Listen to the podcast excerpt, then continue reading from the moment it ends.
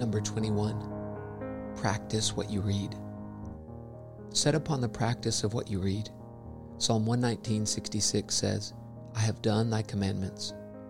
A student of science does not satisfy himself to read over a scientific theory or proposition, but he tests its claims. The lifeblood of religion lies in the practical part, so in the text. And it shall be with him, and he shall read in it all the days of his life, that he may learn to fear the Lord his God by keeping all the words of this law and these statutes, and doing them. Deuteronomy 17:19. Christians should be walking Bibles. The word written is not only a rule of knowledge, but a rule of obedience. It not only serves to mend our sight, but to mend our walk. David calls God's word a lamp to his feet. Psalm 119, 105. It was not a light for his eyes to see by, but for his feet to walk by. By practice, we trade the talent of knowledge and turn it to profit. This is a blessed reading of the Scriptures when we fly from the sins which the Word forbids and complete the duties which the Word commands. Reading without practice will be but a torch to light men to hell. Number 22. Make use of Christ's prophetical office. Make use of Christ's prophetical office. He is the lion of the tribe of Judah, to whom it is given to open the book of God and loosen its seals. Revelation 5 5. Just as Christ enlivens, he also teaches. John 8:12. It is said that light and heat increase together.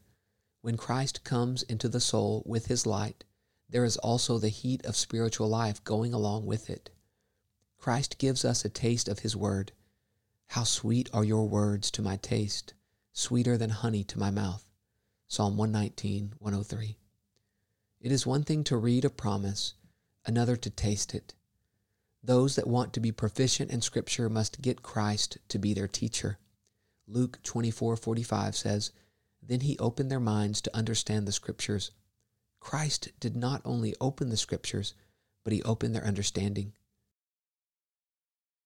23. Tread often in the sanctuary. Tread often upon the threshold of the sanctuary. Give great attention to faithful ministry of the word.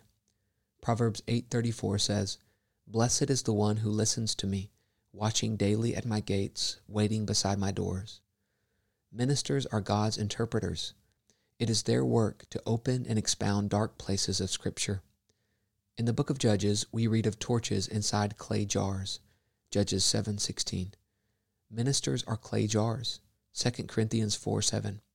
But these jars have lamps within them to light souls in the dark. Number 24. Pray for profit. Pray that God will make you profit from the reading of the Scriptures. Isaiah 48:17 says, I am the Lord your God who teaches you to profit. Make David's prayer your own. Open my eyes that I may behold wondrous things out of your law. Psalm 119:18. Pray to God to take the veil off of the scriptures that you may understand it and pray that He would remove the veil from your heart, that you would believe what you read.